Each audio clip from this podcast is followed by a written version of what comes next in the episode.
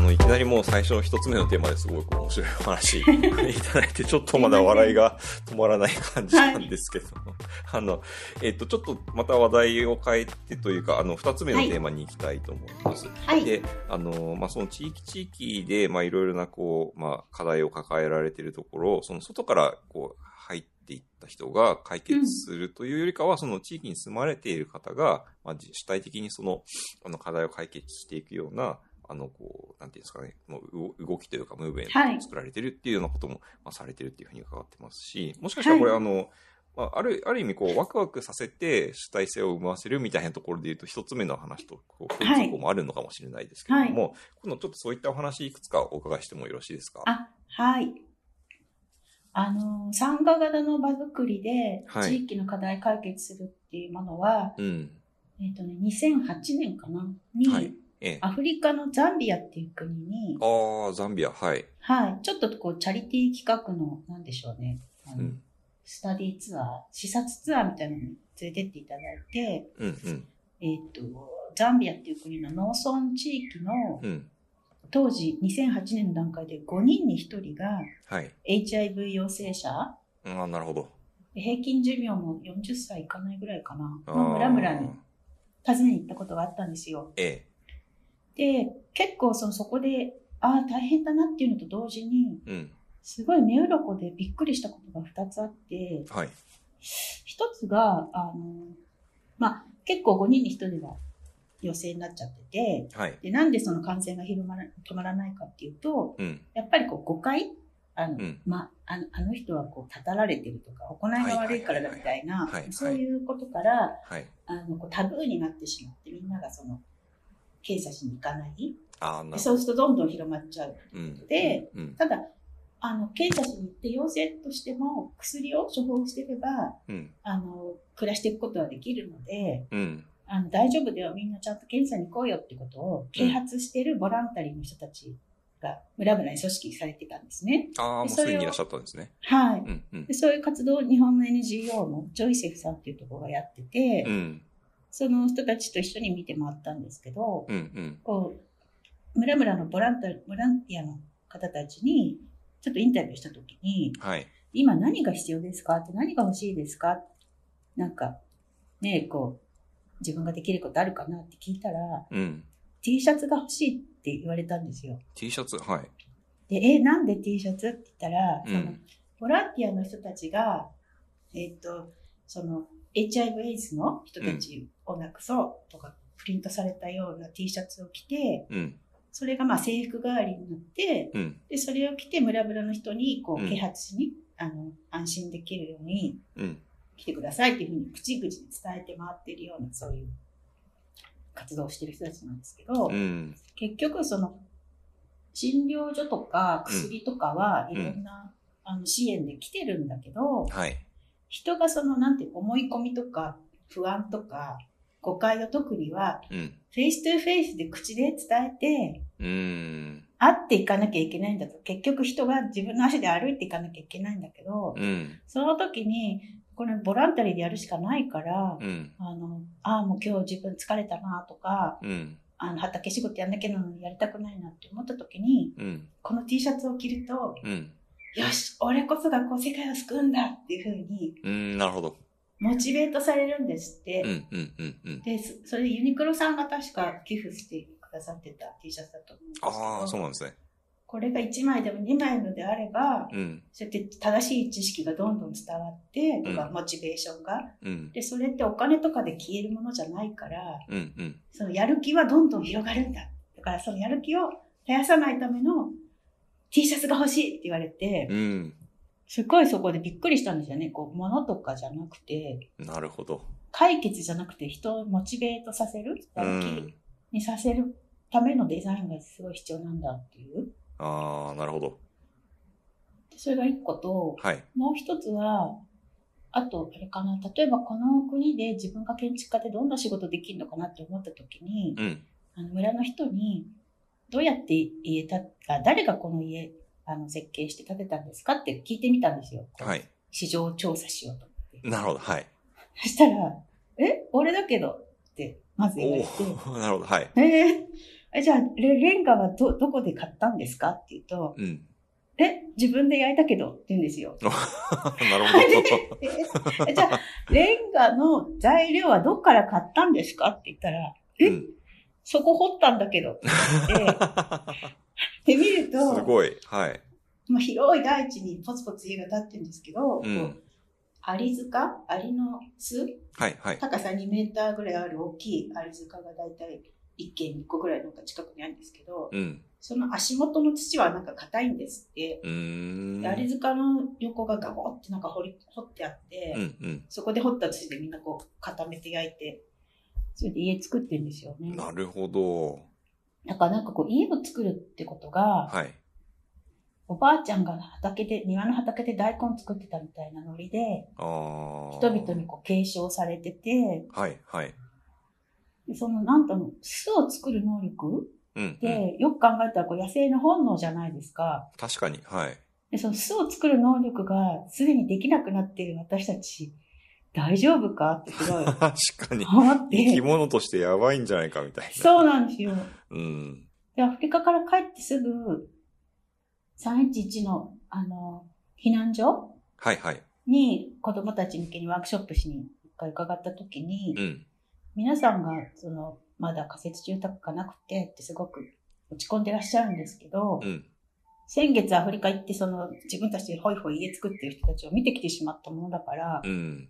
なんであんなに木がいっぱいその、うん避難所校庭、学校の校庭の奥に山があって、わーっていっぱい杉の木とかいっぱい入ってるのに、うんで土あの校庭平らだから、うんいくらでも、ね、地盤いいじゃないですか。うん。なんでみんな家建てないんだろうって。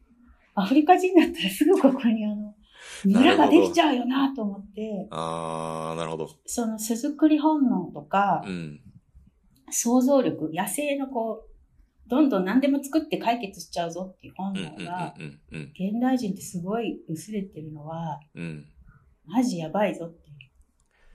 いやー、確かにそうですね。確かにそうですね。ちょっと横道にそれちゃったけど。はいやいやいやいや、話を聞きながら、でも自分に翻ると、まあでも自分も確かにそうなってるなってやっぱ思っちゃい ますね。どうしますか今。ね目本が流当さですれたね。ら。本当ですよね。うん全くサバイバル能力ゼロかもしれないですね。もうなんか、都会になんか染まっちゃって、まずい感じですね。で、そのアフリカの人たちが、まあそんな中で、えっと、お産の、妊産婦の死亡、お産で亡くなるお母さんとか妊婦さんの数が日本の40倍ぐらいいて、 40倍。はい。うん2010年の時かな。ええ、ええ。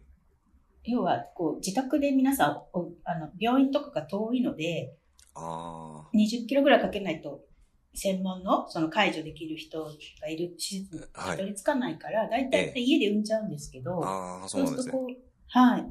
あの、衛生状態悪かったり、うん。あの、出血とかね、タリアとか、あの、うん逆子とかの時に措置ができなくて亡くなるケースが多いんですけど、それをなんとかするために、うん。あの、妊婦さんたちが早めに泊まれるうん。シェルターみたいなのを作りたいんで、うん。その設計してくださいっていうふうに、まあ、NGO の方にお声掛けいただいて、ああ、なる関ほど。わるようになったのが、うプん、ロジェクトを初めてアフリカでやった最初だったんですけれども、ああ、その出産のタイミングが近づいてきた妊婦さんたちが、はえっい。と、まあ、滞在して、安全にこう、お産を迎えられるような施設を、その、そうでまあすね。比較的近くに作るみたいなはいイメージなんですね。はいなるほど、なるほど。はい。で、その話いただいたときに、うん。なんかこう、やっぱり箱とか薬いくらあっても意味ないんだよって、うん。やっぱワクワクモチベーションとししてくれる仕組みがないと、それって結局回らないんだよって話を、その前にインタビューで聞いてたので、はい。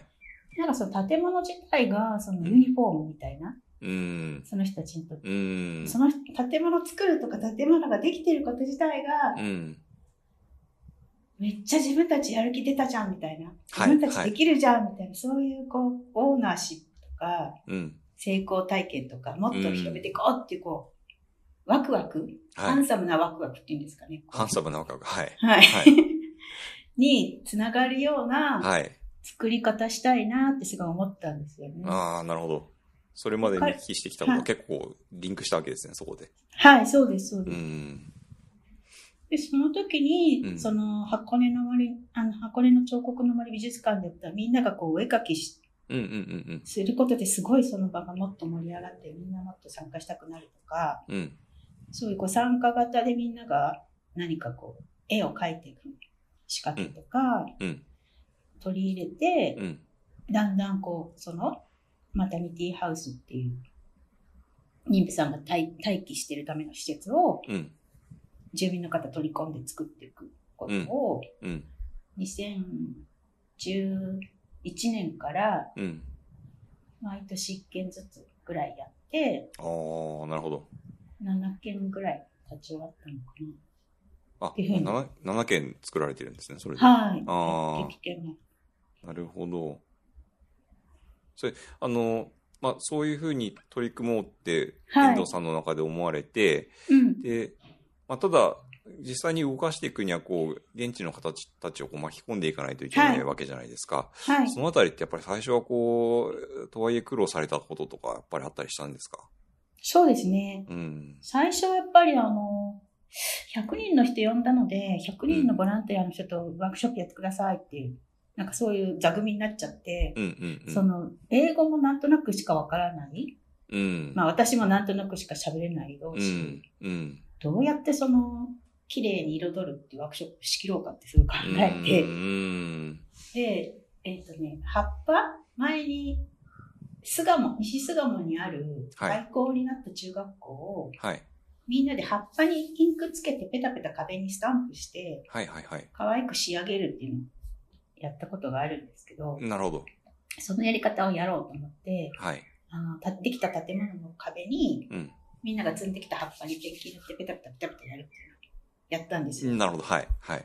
でそれはこう何ですかねハードルの低い参加の仕掛け、はいはいはい。絵が下手な人とかうん。なんかであのあんまり自信がない人でうんも、うん。やったっていうふうにこう確かに。はい。達成感があるうん。でさらに、あの、絵の具とかペンキもうん3色とか決めてるから、うん。みんなが自由にやっても、そんなにこあーう見た目なにる破綻しない。はいはい。あでるすね程度統一感を保たれるってことですね。はいうん。なるほど。で、ユニクロさんが、あの、CSR でうん。資金を大部分出してくださってたんで、うんやっぱり。できたものがグダグダだと、うんうん次に続かないじゃないですか。確かに。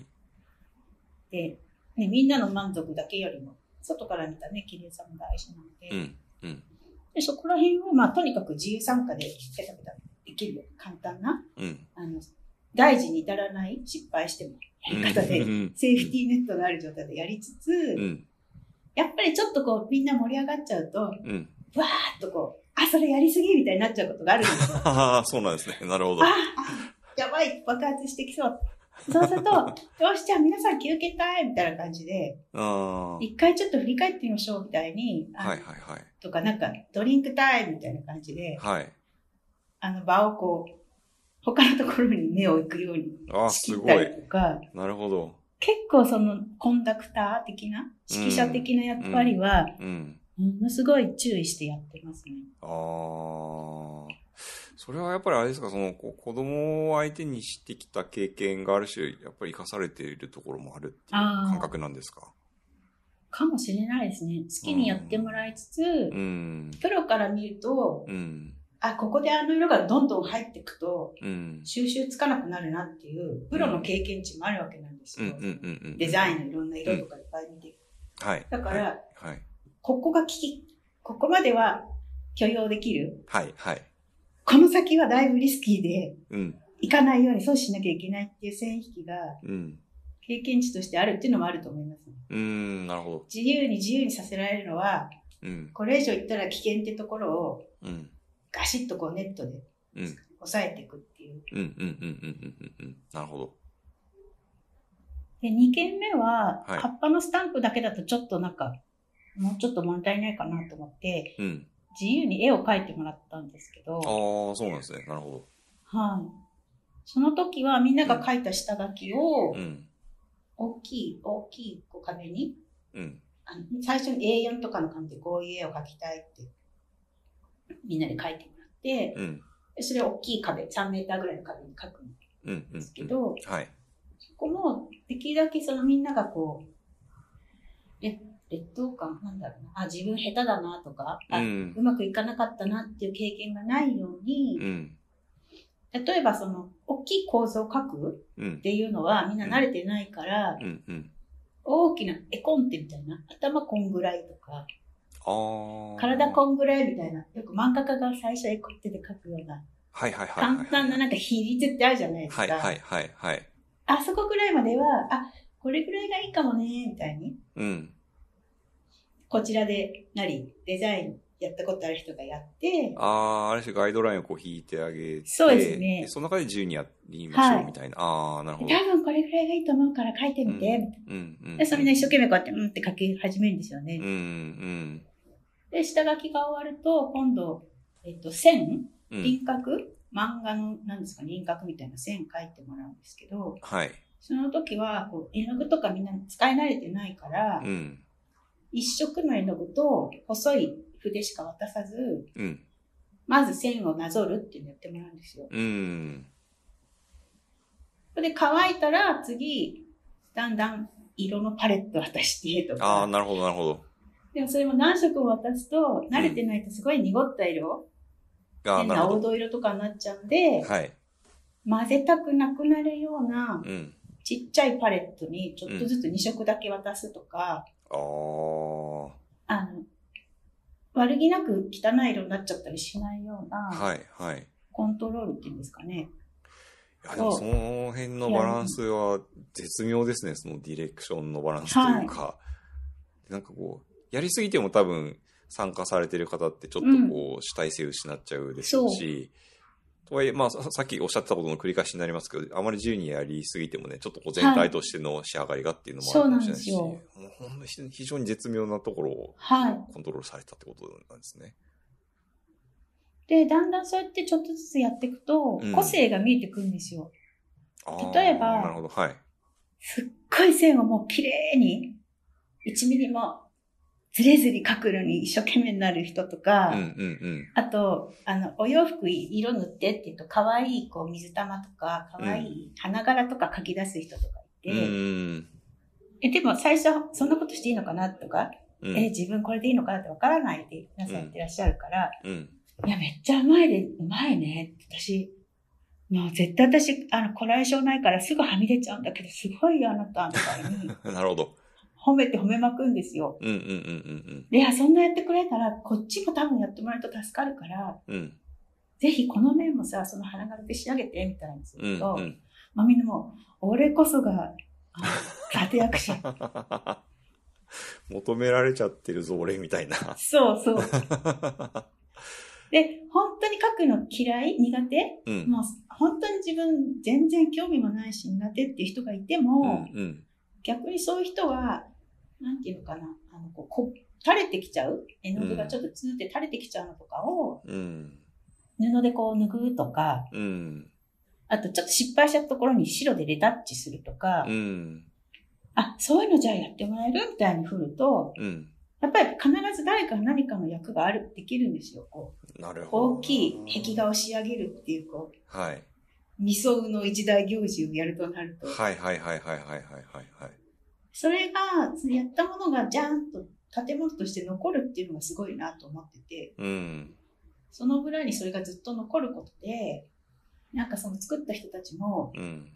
これは私たちのベイビーだから、私たちが産んだ可愛い子だからって言って、なるほどなめっちゃ頑張って、その、はい鍵鍵、あの、要は運営の人手がいなくて、運営の予算もないんだけど、うん。とりあえずその施設を作るっていうところまでやってるんですけど、うん。その後の運営、その鍵の管理とか、うんトイレットペーパー交換とか、来た人の名簿つけるとかは全部ボランタリーの人でやってるんですけど、ああ、はい。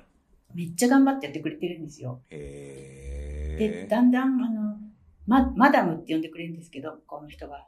あ、マ今ダそムのことを。そう、はいマダはム、いマダム。はい。メンテナンスでここのヒンジがこういうふうに割れちゃう、あの、取っ手のところとかが、あの、壊れてきちゃったんだけど、うん。ちょっと頑張って、あの、費用を、僕たちは、あメンテナンス費用を作るために、うん。今、マンゴーの木を植えてるから、とか言 って、うーん。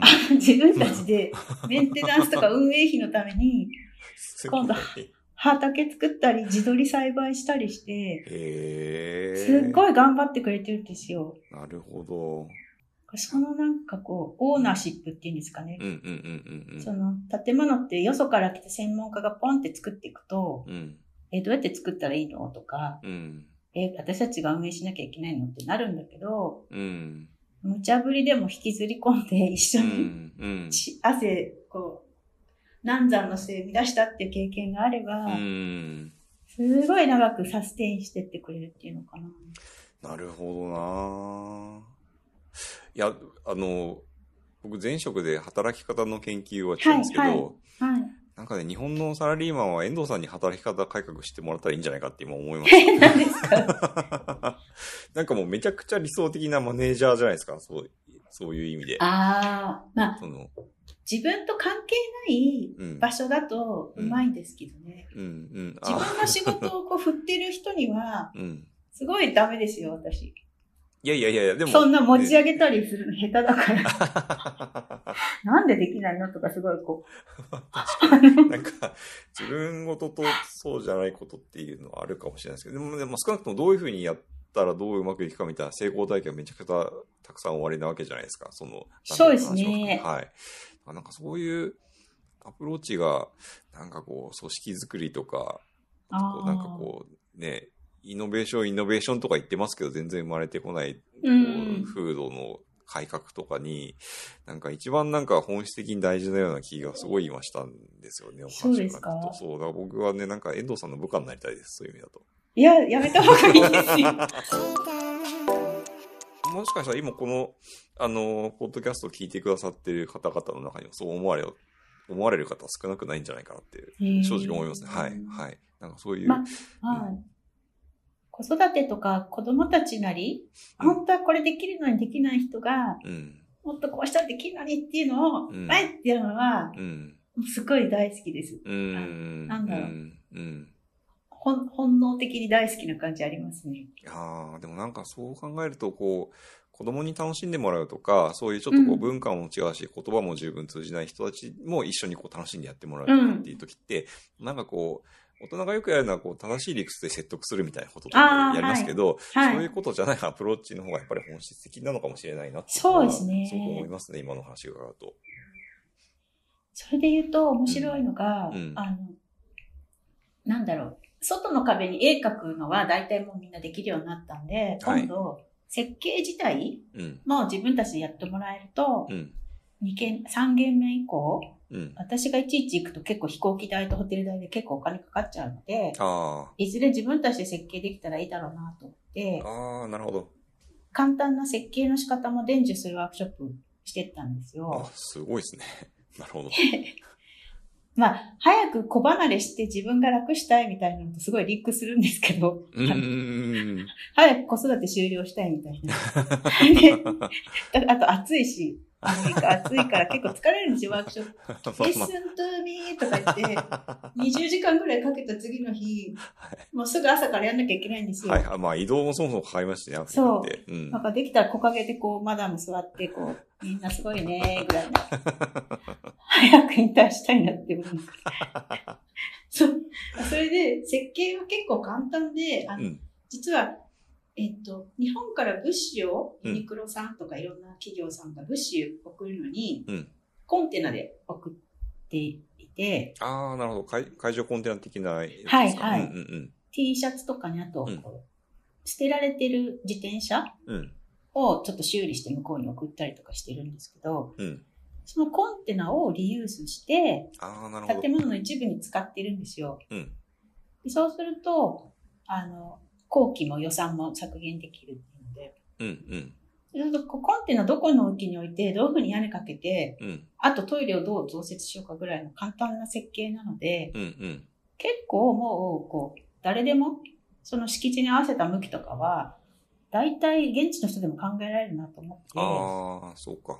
コンテナ使ってるから、その、基本的な構造自体はもうそれで担保されてるっていうことなんですね。そうですね。半分ぐらいはうん担保されてて。うんうんうんうん。なるほど。で、それを、まあ、簡単な、こう、ちょきちょき、付録みたいなのを切って組み立ててう、ん。でこう、模造紙に、そこの敷地のこっちに川があり、こっちに道路がありとかいうのを書いて、うんうんアリ塚がここにありとか、うん井戸がここにありとかいうの書うんういんうんて、どの向きにやるとみんなが来やすいかね、みたいなのを、その場でみんなが考えられるものを作ってやってたんですけど、ああ、なるほど。はい。その時におかしかったのが、はい大事なポイント、例えば、えっと、トイレはプライベートなのではい。奥にしましょうとか、はい。はい。寝室もプライベートだから奥にしましょうとか、あとこうメインの出入り口、ラウンジの大きい出入り口は、あの、メインのアプローチ、うん要はそこの場所に来るまでのうん。道路に向かってオープンしましょううとかん、。うん。私の下手な中学生英語で、いえいえまあ、説明するんですよ。はい。はいオ。ープンとか、トイレはプライベートだから、バックサイド、バックサイド、 オッケーみたいな。で、そのポイントを日本だったら、 うん。なんか書いて、プリントで渡すとか、うん。うん。黒板に書くとかするんですけど、うん。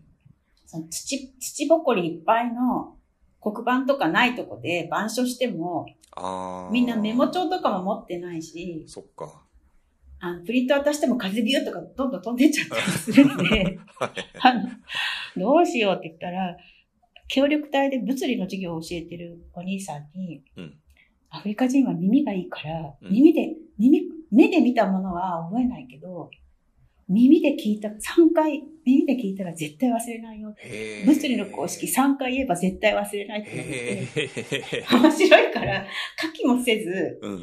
8つのポイントをうん。全部こう、ジェスチャーで伝えたんですよ。うん。うん。うん。うん。で、じゃあみんな設計してって、うん今のポイントを覚えて設計してくださいって言ったうら、ん。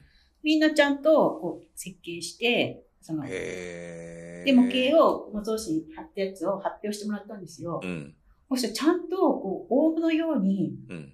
この、あの、トイレットは、うん。あの、プライベートだからバックサイドにしましたっていうふあうに。あ。なんか私の身振りも全部覚えてて、あそのまんま、口で、私の体かのすごい口からパッて発したものを、あ。はい。 彼らは彼らの体の耳でキャッチしてもう覚えてるんですよ。すごい。なるほど。だから、ボディートゥーボディーみたいな。ああ。メディアがいらないんですよ。すすごいごいでですすよ。 ね。いや、すごいすごいすごい。その話面白いですね。なんかで、そうかそ普う段からその、ももの、もの、なんていうんですかね、紙に書いて記録に残すみたいな文化じゃあんまりないっていうことなんですね。そうのなんです。うんはい。コピー機とか印刷物もないしう、んうんうん。鉛筆とかもあんまみんな持ってなかったりして。ああ、なるほど。だからこそ、こう、聞いたことを、こう、おぼは覚えておこうみたいな、そもそもそういうマインそドうなんですよなのかもしれないですね。はあい。あ、面白いなぁで、確かに彼らは、はい、面白いんですよ。そういう音楽とか演劇が、うん。例えば、蚊帳を釣ればマラリアにかからないとか、あ大事な、あと、お産婆さんとかが、うんなんかこう、逆子の、なんかこう、逆子の時は自分で取りだ取り上げちゃダメとかいう、うん大事な知識を全部歌と踊りにして覚えて、あ。へえ、なるほど。村々でこう、集まってみんなでやってるんですよ。あで、面白いので、そのい8つの設計の8つのポイント、あ、はいそ。のトイレはプライベートだから奥にみたいなのを、はい。ちょっとこれで歌作ってって言ったら、あ歌にしたんですか お昼休み中に、うんオッケーと、オッケーマダム。お昼休み中に、ふんふんふんふんふんとか。で、できたっつって。うんうんうん。歌と踊りにしてみんなでこうやって歌ってすごい。それでもまさに体で覚えるって感じですね。はそ。いうまさに。いやー結構でも7件ぐらい作って、うんたまにどっかできると今まで作った人が集まってうん。セレモニーするんですけど、うんうん。みんなでその歌を大合唱してえーすごい楽しいんですよすごい、それ。楽しいし、やっぱ多分記憶に残るんでしょうね、そういう方が。なんか無理にこう、紙見ながら暗記するとかいそううよりなんも。ですよあーなんだろう体が気持ちいいみたいな感じなんですかね、う。うーん、確耳かでに。聞いて手で手で伝えてうーん。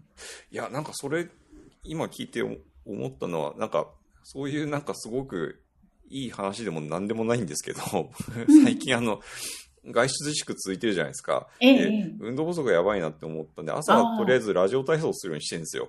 おおいいですそ ねしたら、やっぱあの、ラジオ体操のあの、ピアノと、あの、掛け声って、もう子供の頃夏休みとか毎朝やってたから、もうなんかあの、音楽かけなくても頭の中で再生できるみたいなくらい。じゃんじゃ んそうそうそうそうそうそう。